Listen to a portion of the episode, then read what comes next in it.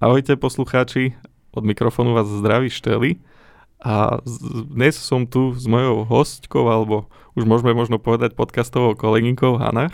Pozdravujem vás. Tak zdravíme. No a pripravili sme si pre vás jeden nový podcast, ktorý sa bude zaoberať, ja to neviem ako to zhrnúť, možno nejakými zdravými myšlienkami, možno nejaká demoterapia, alebo Ty by si to inak nazvala? Tak pre mňa je toto tiež nová platforma, tak v podstate sa tiež nechám prekvapiť. Neviem celkom, čo ma čaká, ale rada sa nechám unášať tým prúdom, ktorý vytvoríš. No, bude, bude to pre nás oboch také, no pre mňa to bude nové prostredie, čo sa tý, týka témy, pre Hanu to bude nové prostredie podcastové.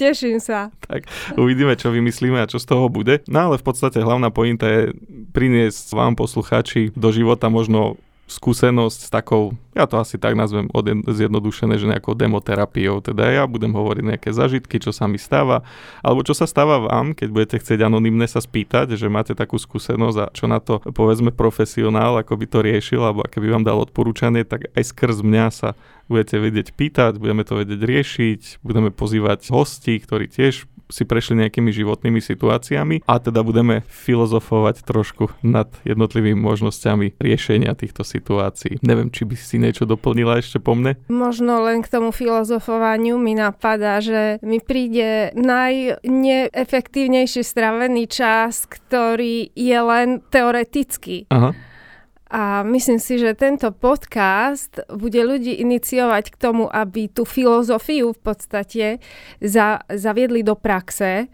Tak. A toto je úplne, že to najdôležitejšie z celého, lebo taká akoby prázdna teória bez tej integrácie do normálneho života sa jednoducho nejako neprijaví na kvalite toho života. A toto je na tomto najdôležitejšie, aby sa nám dobre žilo, aby sme vedeli, že ako to uchopovať, ako to robiť, aby sme sa cítili dobre, aby sme sa cítili dobre vo vzťahoch, aby to jednoducho fungovalo. A toto je už tá prax. A toto je úplný, v podstate rozšírenie tej teórie a tej filozofie. Môžeme prečítať e, tisíc múdrych kníh, ale bez toho, aby sa čokoľvek odrazilo v našom fyzickom živote, tak vlastne to nebude úplne na nič. A ja sa s tým stretávam, že čítam knihu, teraz nejakú psychickom zdraví, vymyslím si, a už je tam jedna, dve vety, ktoré mi trafili tohto, čo potrebujem a mám teraz milión otázok a oni odbočia úplne inde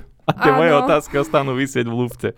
Ako je to, je to dobre strategické, že ja potom mám motiváciu čítať celú knihu až do konca, ale stane sa, že práve to, čo ma zaujímalo, tak išlo úplne opačným smerom a už zase sme stratení a už zase nemám zodpovedané, čo, čo som chcel. A vlastne ten taký osobný rozhovor, tak ten môže priniesť ten benefit, že nemusím čítať práve tých tisíc strán, ale spýtam sa presne to, čo mňa zaujíma, dostanem asi nepoviem, že odpoveď, lebo práve ja s tebou mám tú skvelú skúsenosť, že nikdy odpoveď nedostanem a musím na to prísť sám, za čo som veľmi vďačný, čo ma aj motivovalo vlastne k takémuto nahrávaniu, alebo práve aby som teba prizval do podcastu. Ale vie to ten klient točiť tam práve, kde to potrebuje a ne, nemá okolo toho miliónu máčok. Mm-hmm, úplne súhlasím. Tak sa zhodneme. No, takže milí poslucháči, verím, že sa v niektorých veciach nájdete, v niektorých sa možno nenájdete, ale to len preto, že ešte vás len čakajú v živote. takže budete mm. možno vopred pripravení. Nejak bude to mať možno aj formu prevencie.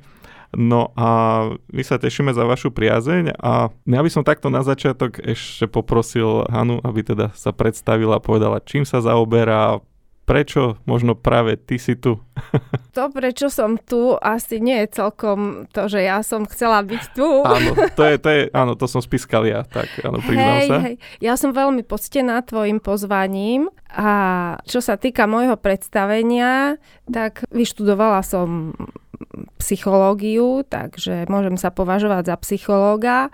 A tomu, čo sa najviac venujem, je psychoterapia je to ktokoľvek, čokoľvek si už pod tým predstaví, aj človek v nejakej kruciálnej situácii, náročnej, príde a otvorí svoj problém, tak tomuto typu terapie sa venujem, že som tam nejaký podporovateľ alebo spolu putník na tej ceste, ktorou práve ten človek prechádza Tak to ja vnímam, proces terapie a on sám prichádza na odpovede a sám ich nejako úplne novým spôsobom integruje do života, pretože pravdepodobne tá situácia taká ťažká, pretože sa s ňou ešte nikdy predtým nestretol. Ďalšie veci, ktoré ma charakterizujú, je práca s telom je to akoby taká moja srdcová záležitosť, pretože to, ako zaobchádzať so svojou fyzickou existenciou, veľa sme o tom nepočuli a má to zásadný vplyv na to, ako sa cítime ako sa v tom tele cítime. Čiže zaoberám sa súvislosťami, hej, že ako to všetko spolu je prepojené, psychika, fyzično, mentálna oblasť, emócie, stále ma to vrácia k tomu telu a k tej psychosomatike a tam sa tá moja pôsobnosť celkom rozšírila v tom, že som začala organizovať nejaké pobyty pri mori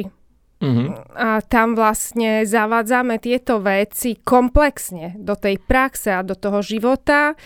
Tí ľudia si to tam vyskúšajú na tom pobyte a potom vlastne s tou živou skúsenosťou odchádzajú domov a už vedia, ako to robiť. To môže byť to skvelé, že venujete sa v podstate iba tomu, že je to nejaké, je to intenzívne, nie je to prerušované tým bežným životom, bežnými ľuďmi asi o to ide, nie? Aby ten zážitok bol o to hĺbší, že týždeň sme preč od tých našich stereotypov celodenných a máme priestor iba na venovanie sa tomu. Dobre som to uchopil? Presne tak. Okay. Hej, je to skvelá príležitosť, presne ako hovoríš. Na dovolenku ide človek, aby sa venoval sám sebe, aby možno si doprial niečo, čo si v bežnom živote nevie dopriať. Tam nechodia ľudia sa fotiť na Instagram.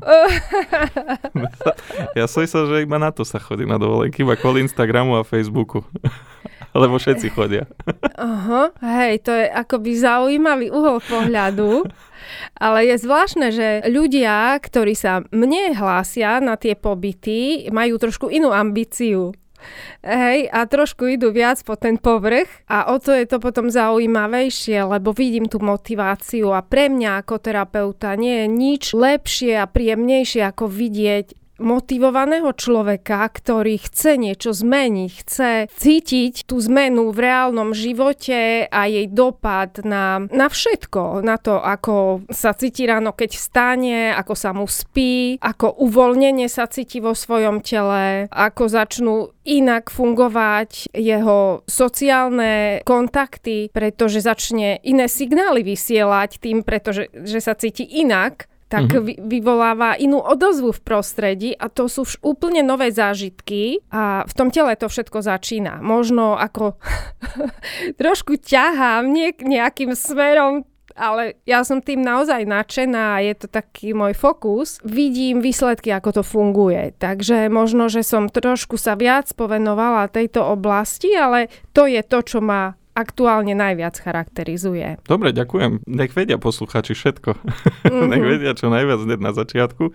A samozrejme nech vedia, že tento podcast nie je jediné e, riešenie. Ak majú nejaké otázky, tak ťa môžu pokojne vyhľadať a môžu ťa aj napriamo kontaktovať. Čiže potom do popisu aj zverejníme tvoje kontaktné údaje, aby, aby ťa vedeli nájsť, aby prípadne nemuseli to takto svoje záležitosti verejne, aj keď zase pom- môže to pomôcť aj iným ľuďom, ak sa to spýtame za nich a verte tomu, ak si myslíte, že nejakú, nejakú záležitosť riešite iba vy, tak verte tomu, že to tak nie je. Riešia to aj ďalší ľudia. To už som sa tiež v živote naučila možno aj, aj vďaka Hane. Takže Takže také moje zistenie. Ja nie som uh, psychológ, ani nie som študovaný v tejto oblasti, čiže ja tu budem za toho amatéra, ktorý sa bude pýtať. Čiže ak vám bude sa zdať, milí posluchači, že sa pýtam uh, hlupo, alebo sa pýtam nezmysel, lebo vy už dávno odpoveď poznáte, tak ja to poviem tak, že niekedy sa to budem schválne pýtať nezmyselne a niekedy mi to tak proste príde.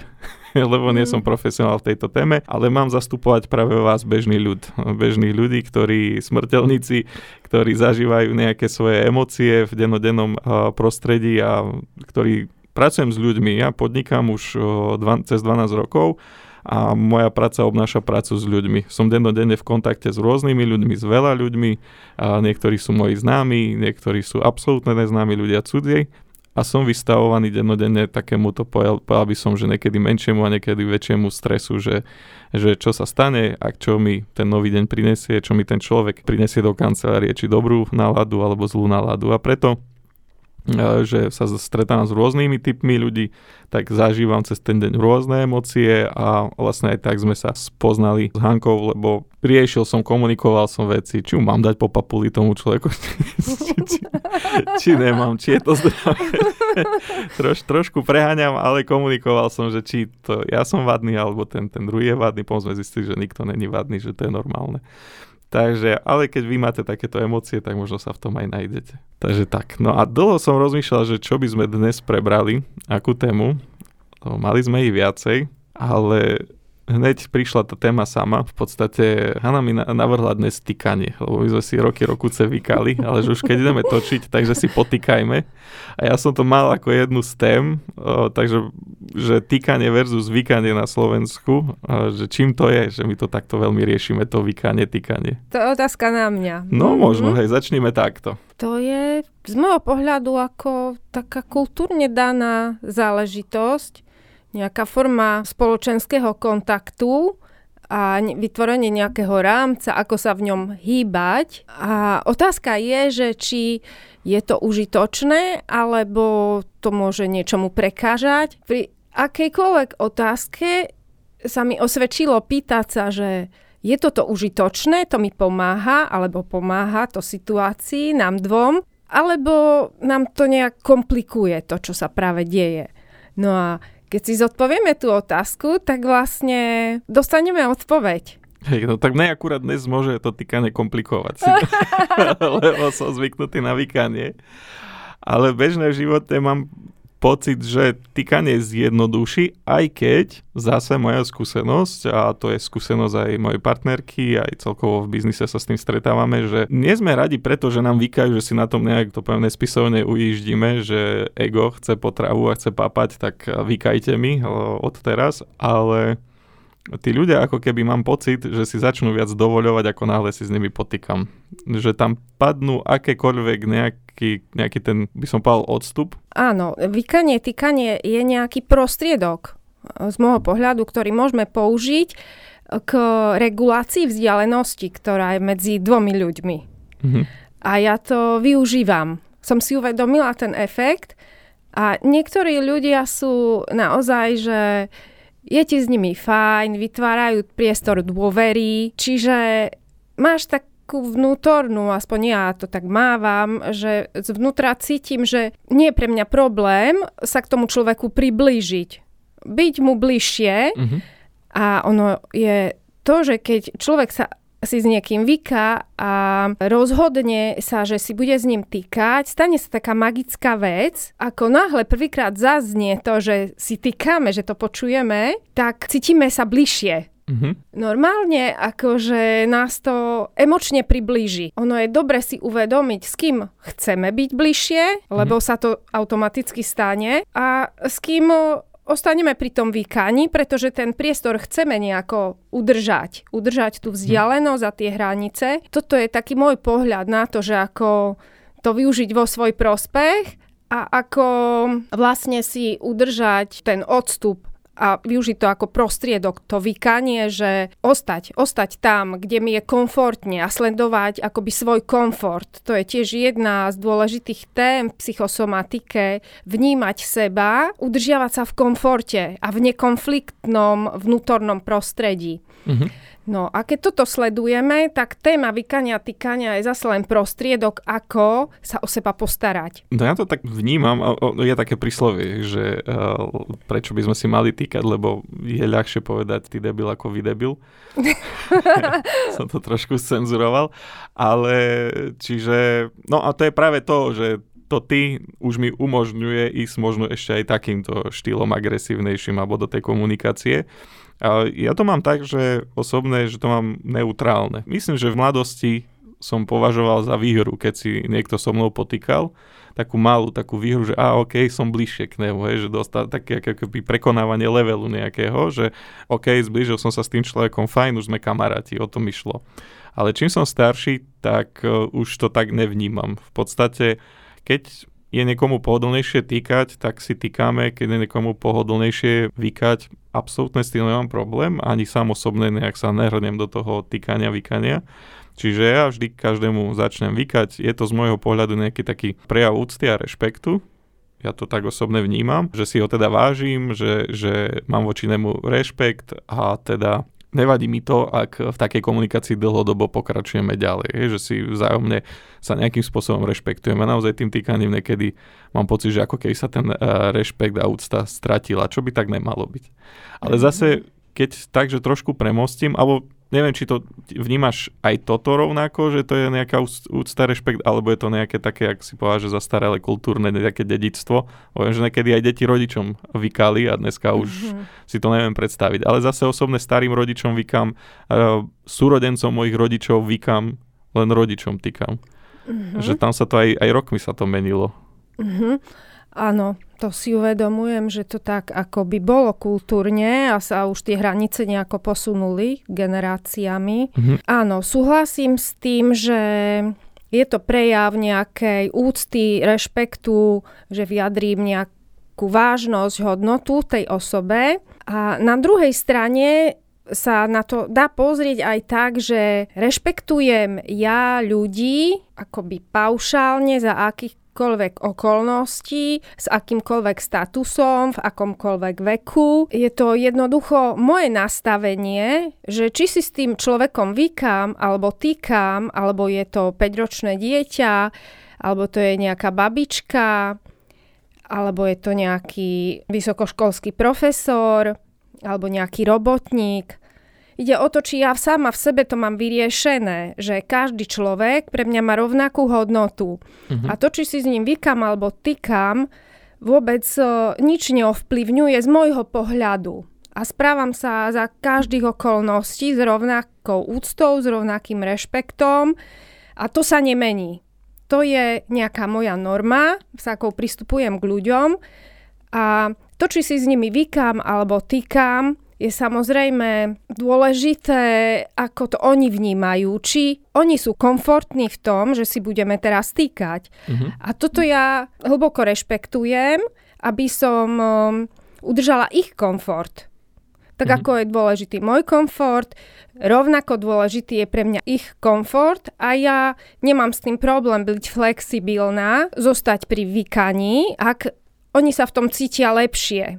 Uh-huh. Ale u mňa sa to nejako, teda akože snažím sa, ale mám pocit, že je to také ako moje taký prirodzený feeling, že rešpektujem ťa, nech si ktokoľvek, pretože ťa nepoznám, ani ťa nikdy neviem poznať, ty máš svoju nejakú osobnú históriu, vôbec netuším, čím si prešiel, bez ohľadu na tvoj status a už tak a priori si toho človeka vážim, lebo v skutočnosti neviem, kto to je, čo má všetko za sebou a niekedy z tej svojej praxe vidím, že príde nejaký človek, ktorý na mňa urobí nejaký dojem a potom rozpráva a ja som úplne hotová z toho, že ako to mohol jeden človek zvládnuť. On mm-hmm. ako úplne nejako môže pôsobiť veľmi nenápadne, dokonca možno trošku má taký primitívny, priblblý výraz a niečo také z neho začne liesť, že úplne sanka dole a nechápem, koľko treba aj ako životnej múdrosti, skúsenosti je v tom človeku, aký on je zdroj pre mňa, ako čo sa týka učenia, hej, že ako sa môžem ja obohatiť pri tom človeku, čiže... Chápem, že klame telom ten človek. Hej, akože ani si toho ne, nemusí byť vedomý, lebo mm-hmm. veľakrát si nie sme vedomí toho, ako pôsobíme. Ale vnímam to, že teda ľudia zo zahraničia už prídu a rovno tykačka, čo som niekedy taký prekvapej, hop, ok, dobre ešte sme nič nezažili, prvýkrát mm-hmm. sa vidíme a je to, nepovedal by som, že by som to riešil ako ego, že diskomfort a povedal by som skôr, že nezvyk, že možno sú tie kultúry iné, alebo tam sa to nejako inak vníma, alebo sú v tomto už popredu, že nepotrebujú na ten prejav úcty a rešpektu to vykanie. Toto neviem celkom, či to je v rámci môjho rozhľadu, môjho záveru, že ako to je ale ja si myslím, že vykanie alebo týkanie v každej krajine je len súčasť nejakého akoby širšieho ponímania tomu, že všetci ako rastieme, tak sa učíme e, nejakej forme približovania sa k iným ľuďom, e, nejakým takým akoby vzorcom správania. A si myslím, že v rámci kultúry vždy je tam nejaký rámec toho, že nakoľko ohľadu plne sa správame k sebe, nakoľko rešpektujeme hranice iných ľudí. A toto si myslím, že je taký skôr ako taká nejaká formálna vec, ktorá buď tam je alebo nie je, ale tie štandardy toho správania sa nelišia. Kultúra od kultúry, mm-hmm. hej, sú, sú nejak štandardne veci, ktoré sa nerobia, číme sa, že sa nepatria, hej, mm-hmm. a mhm. s tým, s tým všetkým rastieme a rastieme s tým asi v každej kultúre, že deti sa k dospelým správajú nejako s väčším rešpektom ako dospelí k deťom. Mm-hmm čo mne príde dosť nefer, že sa k niekomu, kto je slabší, menej skúsený, správame s menším rešpektom. Hej, že úplne je to také akoby... Ja tu premostím možno. A, dobre, super. Týkaňu, vykaňu sme dostali zatiaľ dostatočné energiu, ale krásne premostujeme a hodí sa mi to veľmi, ten rešpekt a, a ten vekový rozdiel možno. Ja som dnes uh, ráno šiel odviesť pneumatiky do servisu a v rámci Košic a teda partnerka tam ostala ešte čakať, lebo to bolo na jej auto.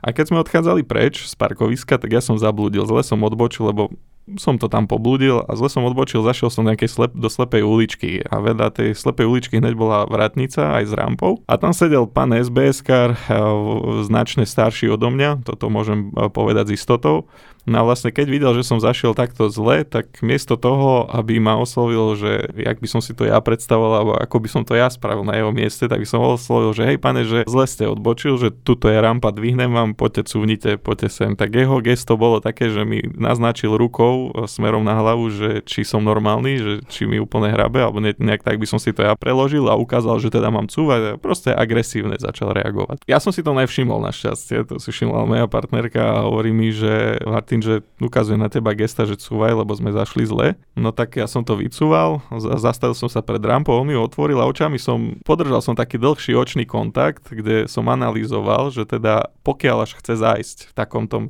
možno agresívnom jednaní a snažil som sa mu nejak cez Bluetooth alebo Wi-Fi alebo nejak, nejak mentálne mu preniesť informáciu, že kto je on, že si môže takto dovoliť na mňa reagovať. Či jeho jediný argument, prečo môže byť na mňa drzý alebo prečo môže takto arogantne, agresívne na mňa vystupovať, či je len jeho vek. Lebo ja iný, nejaký jeho iný status, mne na vonok zatiaľ zjavný nevidím aby si on mohol dovoliť takto na mňa reagovať. A nehovorím o finančnom, nehovorím o postavení, nehovorím o jeho type zamestnania. Ja viem, že on je tam na to, aby robil poriadok, ale aj ten poriadok sa dá robiť nejako z úctou. No a v podstate neviem, či to poslucháči poznáte, ale je to tam taký ten pocit, keď ostane niečo nevypovedané, že odídete, lebo ponáhľal som sa aj na natáčanie, ale ostane tam a potom vedete tie vnútorné dialógy, že čo všetko by ste mu povedali, čo ste mali spraviť, či ste mali z toho auta vystúpiť, prevrátiť tu budú aj s ním, ale proste len ho upozorniť, že akého titulu to gesto použil. Proste je tam také niečo to nevypovedané, ale ako ono to potom časom prchá. Ja mám tu skúsenosť, že kedy si prchalo to pomaly celý týždeň vo mne. Neviem, či to už možno taká tá odozva ega, že to tam potrebovalo spracovať a nejako stráviť. Teraz to štandardne tak do hodinky mám v sebe vysporiadané a neviem, či mám mať voči tomu zlú emóciu zo seba, negatívnu alebo pozitívnu, či sa tam ešte mám vrátiť. Takže tak, no tam vnímam možno, že asi jeho, ja to tak vnímam, že jeho jediný argument, prečo môže mne on ukazovať handlivé gesta je ten vek, že sa cíti, že on už niečo prežil. Neviem, ak, či to vnímam správne, alebo možno ako sa, ako sa správať v takejto pozícii, alebo aké je najsprávnejšie riešenie. A potom najľahšie vstrebanie tej emócie. Kopa zaujímavých otázok zaznela. Niektoré ma vedú k tomu, že dať pozornosť tomu SBS-károvi a druhá, že dať pozornosť tebe. Mm-hmm. Tomu, čo si ty tam prežíval a či si urobil ty všetko pre seba, tak, aby si sa o seba postaral. Mm-hmm. Aby si urobil to najlepšie, aby si ostal v komforte, aby si eliminoval ten deštruktívny vplyv toho toxického správania zo strany toho SBS kara. Mm-hmm. A toto si myslím, že je cieľ. Postarať sa v takejto situácii o seba, tak aby to malo čo najmenší impact na moju fyzickú schránku, lebo tam sa dôle, dejú veľmi dôležité procesy biochemické, na základe ktorých potom my prežívame to, čo prežívame a vôbec nie náhodou sa hovorí niektorým emóciám alebo niektorým, niektorému typu správania toxické a ono je to tak doslova, lebo potom tie biochemické procesy, ktoré bežia v tele a ktorými sa ja tak rada zaoberám, je, že oni naozaj na tej fyzickej úrovni pôsobia deštruktívne. A, Ke, keď ja to ako like poviem, tak minimálne môžem povedať, že asi ten adrenalín sa mi tam vyplavil, Aha. ale ostal nespracovaný, lebo som sedel ďalšiu hodinu v aute, kým som šoferoval. Perfektne. A mohol som ho, ale tam vybiť. Aha, aha. Hej, čo by bolo... Uh-huh. Čo, síce pre seba by som spravil dobre, lebo by som sa zbavil stresu, ale možno by vznikol len ďalší stres, lebo by som mal potom následky. Čiže ja som to vnímal najlepšie, čo môžem spraviť, že odídem preč a skúsim to nejako, a čo, potom asi len vybehať, nie? Alebo... Uh-huh. Otázka je, vidím, že máš náhľad. Hej? No, to ešte nie je tá otázka. otázka je, či ostalo tam niečo nevypovedané z tvojej strany voči tomu človeku, či ti tam nie, nejaký červík ostal taký, že toto som mohol, tamto som mohol a neurobil som to. Nejaký vnútorný konflikt. Ja si myslím, že niekedy v minulosti, v mojej mladosti, a hlavne v tých tínedžerských časoch, by sa to nezaobišlo iba takto.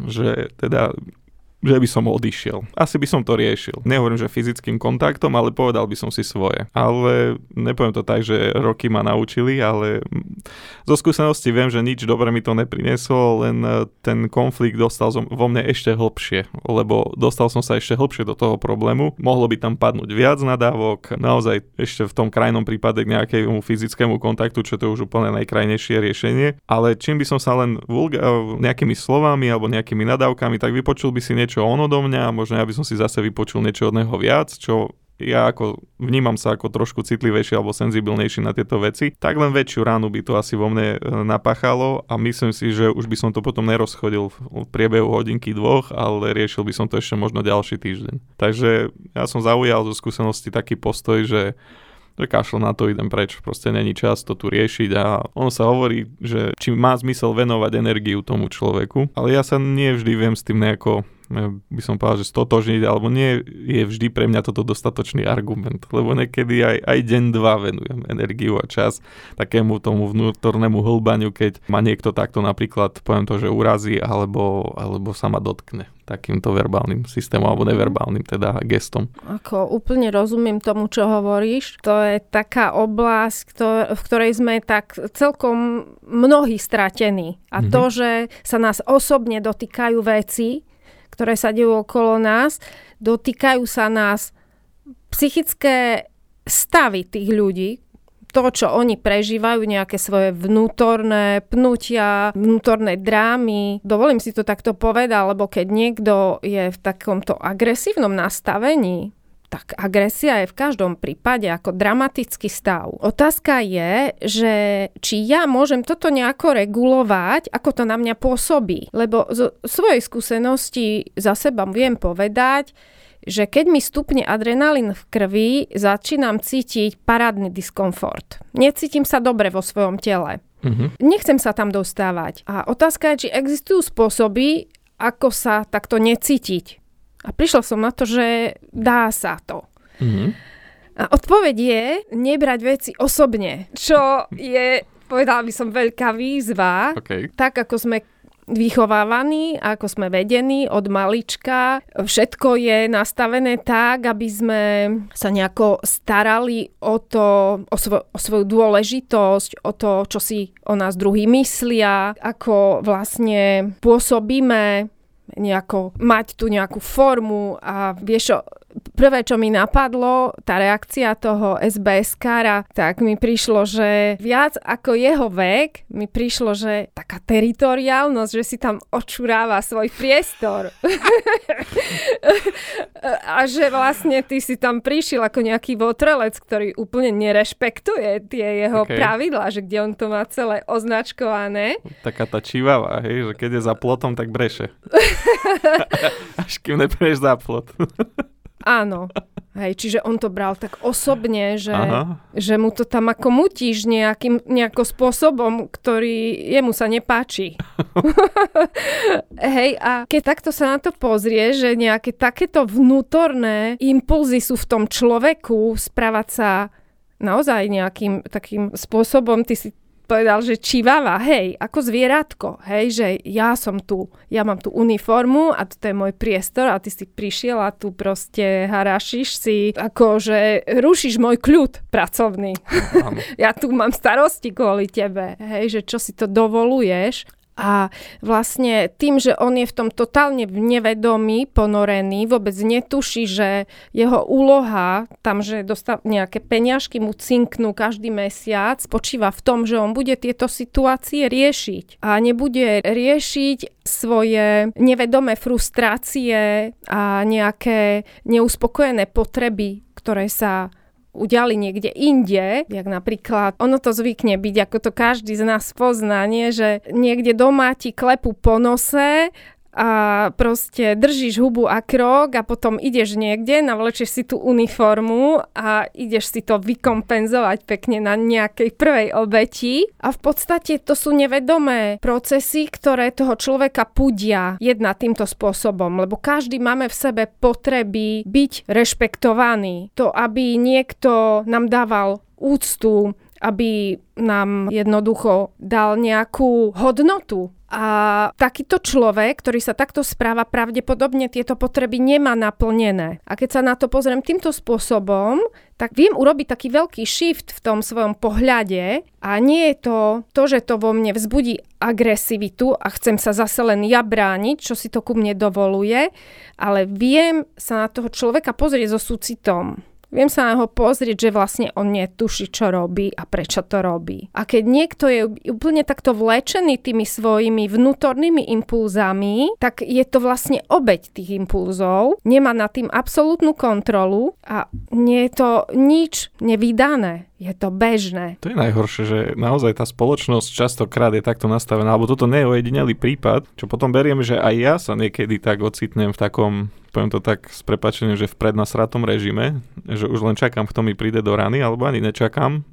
len proste ktokoľvek mi príde pod ruku, tak ten si schyta tú frustráciu. A že takto sa potom ladíme všetci, dookola sa naladíme na tú jednu frekvenciu, tú takú negatívnu, každý s kým sa stretneme, lebo myslím si, že aj z jeho pohľadu, ako ja som si povedal, že áno, odídem a potom teraz, ako, ako ťa počúvam, tak si uvedomujem, že keď som si to začal skúšať spájať s tým, že nebrať si všetko osobné, tak jednoducho som si povedal, OK, však e, keď tam bol niekto iný, tak si to zlízne miesto mňa. Čiže možno ten útok, jeho gesto nebolo smerované, ako bolo áno v tom okamihu priamo na mňa, ale ktokoľvek iný by tam bol, tak by to gesto schytal, keby urobil to isté, čo ja. Čiže nesmiem to tak brať, že OK, ja som teraz vadný, lebo som zašiel alebo čokoľvek, ale v podstate OK, je to proste, má takú náladu, reaguje tak, ako reaguje a ono stačilo by sa, keď ja sa pozriem na ňo teraz, tak si poviem fajn, asi má nejaké problémy, ktoré si musí aj takýmto spôsobom riešiť, lebo naozaj ja som len zašiel 2 metre do nejakej uličky, kde boli odstavené auta a zistil som, že ďal cesta ďalej nepokračuje. A dostal som sa tam tak, že som nasledoval iné vozidlo, ktoré ma viedlo, že poďte tam za mnou, tak ja som celý čas šiel za ňou a bohužiaľ v tom zhone som si nestihol všímať nejak okolie, že kam ideme vlastne. Ale ja som sa zrazu ocitol na mieste,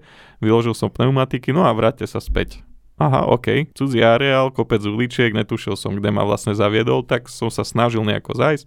Čiže ako žiadnu drámu som nespôsobil, nikto kvôli mne nehavaroval, nikoho som neohrozil, ja som len zašiel, zastavil som a zistil som, že OK, zle, tak cúnem si 2 metre a vedľa bola hneď rampa.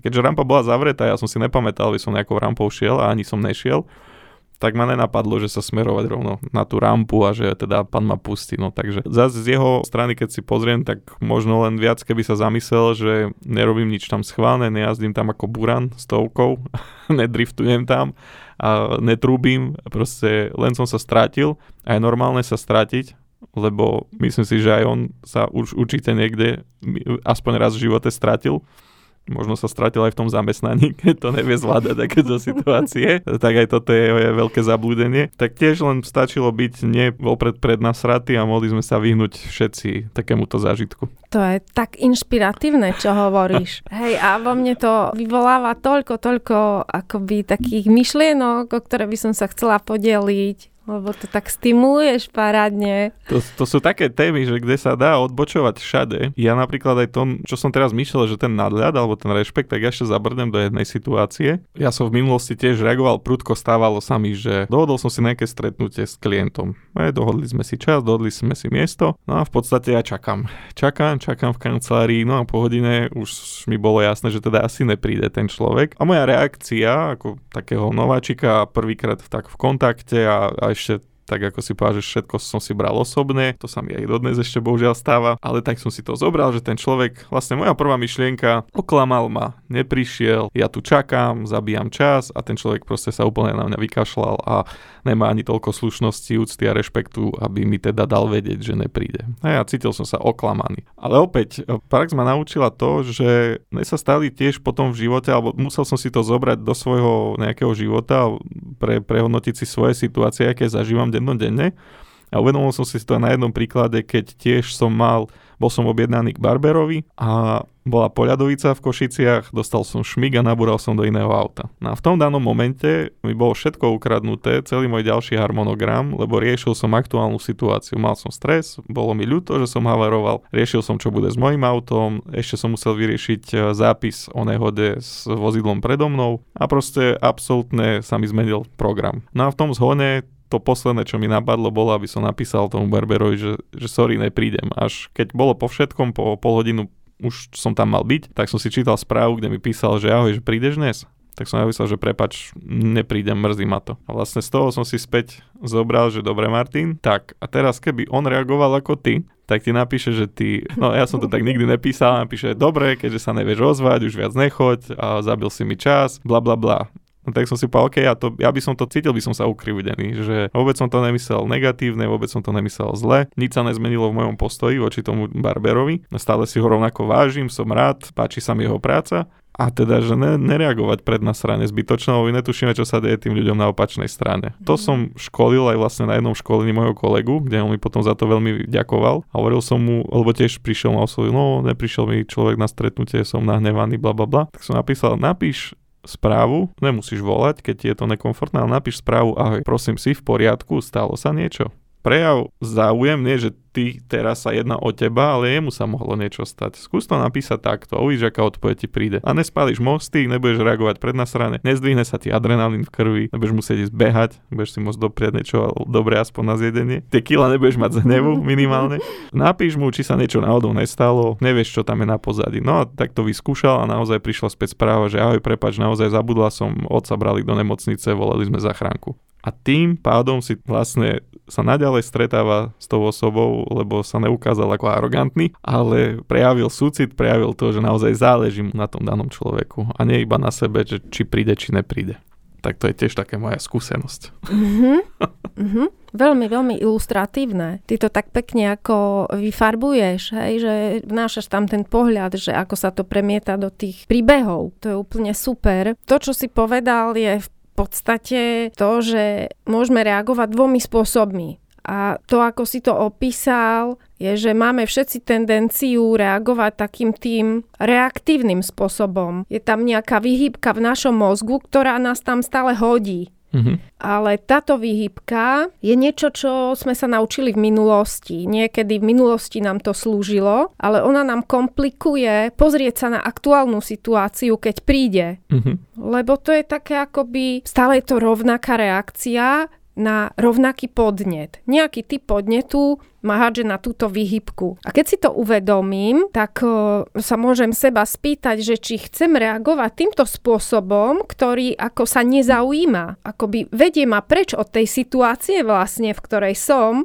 nechcem ani poznať, čo sa tam udialo na strane toho človeka. Už automaticky ja mám odpovede. A toto keď si uvedomíme, tak e, je to také dosť e, ako prekvapivé, že podľa čoho vlastne my e, reagujeme, že prečo si volíme to, že reagujeme na niečo, čo sa stalo v minulosti a nie na to, čo sa deje tu a teraz. A nie sme motivovaní záujmom o to, že aha, tak tu je teraz táto situácia a čo sa vlastne deje. Kto je v nej zahrnutý, s tým komunikujem a pýtam sa, chcem sa dozvedieť. A na základe toho, čo sa dozviem, môžem potom reagovať skutočne. Mm-hmm. Nie tam, kde ma môj mozog hodí. Hej, to je také, že najlepšia obrana je útok, ale ešte ani nevieme, či sa je čomu braniť. Mm-hmm. ani, ani nie je dôvod na zatiaľ mm-hmm. na bránenie sa, lebo keď ten človek nepríde a nič mi nenapíše, tak to nemôžem ešte považovať za útok. Presne, presne. Ale my už si to preložíme niekedy. Ja, on už utočí, lebo kašle na mňa. A on proste nekašle, ale možno má niečo iné. A možno kašle, ale až keď mi neodpíše ani po troch dňoch, tak potom ešte keď mám silu utočiť, tak môžem hodiť nejaký granát SMS-kový. Hej, hej, a tu sa tak ponúka otázka, že keď mi skočí do tej mysle automaticky, že kašle na mňa, mm-hmm. hej, bez toho, aby som čokoľvek vedel, kto v minulosti na mňa týmto spôsobom kašľal, že sa mi to takto objavuje ako niečo, čo je uložené v mojej pamäti, v mojej skúsenosti, niečo tam je nespracované, čo sa udialo. A sa premieta do tých situácií, ktoré vlastne ja neskúmam ale už ich mám dopredu vyriešené, hej, že už mi je to dopredu jasné v úvodzovkách. A pripravím sa o tú príležitosť mať novú skúsenosť, nový zážitok s novým človekom, lebo každá situácia je nová, unikátna a ja si vôbec nedám tú príležitosť ju preskúmať a zažiť, naozaj zažiť, čo sa tam udialo medzi nami vlastne, hej, v tom strete záujmov, že on ma čakal, ja som neprišiel, alebo jednoducho niečo sa tam udialo a ja sa o to vôbec nezaujímam. Ja už sa na základe toho aj cítim a dokonca sa necítim dobre a nejako to neriešim. Hej, že vlastne sa nestaram o nič. Mm-hmm. Hej, len niečím som vnútorne akoby pudený doslova a toto sledujem a na základe toho sa všetko odohráva a nedieje sa nič viac. Nedieje sa život. Lebo život sa deje vtedy, keď, aha, pýtam sa, čo je to tu za situáciu, čo sa tu vlastne deje. A pýtam sa a hľadám tie odpovede a na základe tých odpovedí reagujem. A to je úplne nové. Super. Myslím, že sme to celkom tak uchopili a, a aj uzav- ja to tak nejak vnímam, že sme celkom uzavreli túto tému a nerad by som načínal ďalšiu, lebo by to bol jedno, jedno podcastový diel, alebo jednodielný podcast s 24 hodinami tými. To si viem pokojne predstaviť, lebo tieto témy veľmi nadvezujú na seba, ale túto tému sme myslím, že celkom pekne uchopili a som zvedavý, čo na to poslucháči. Ako budeme vďační, tak možno dajte si tú námahu a pošlite mi správu alebo pošlite nám e-mail. My to všetko zverejníme, že kde nás môžete kontaktovať. Budeme budeme radi za každú správu, ktorú pošlete a možno ja len mám takú myšlienku, že čo keď sme dali nejaké moto dňa, lebo myslím, že sme tam mali viacej takých silných myšlienok, tak keby sme to uzavreli nejakým motom dňa dnešného. Mm. Napadá ti niečo? Teraz to je na mne. Toto, čo sa tu všetko povedalo, tak čo by to mohlo byť taký výstup z toho? Hej? No, nejak, mm-hmm. hej, ako by sme dali, takže do dňa by ľudia vystúpili, vykročili ako myšlienkou. Mm-hmm. Môžeme aj kľudne obaja. Ja to mám len, že vždy sa skúsme zamyslieť, čo cíti ten druhý, alebo v akej situácii sa nachádza ten druhý a čo by ste robili na jeho mieste.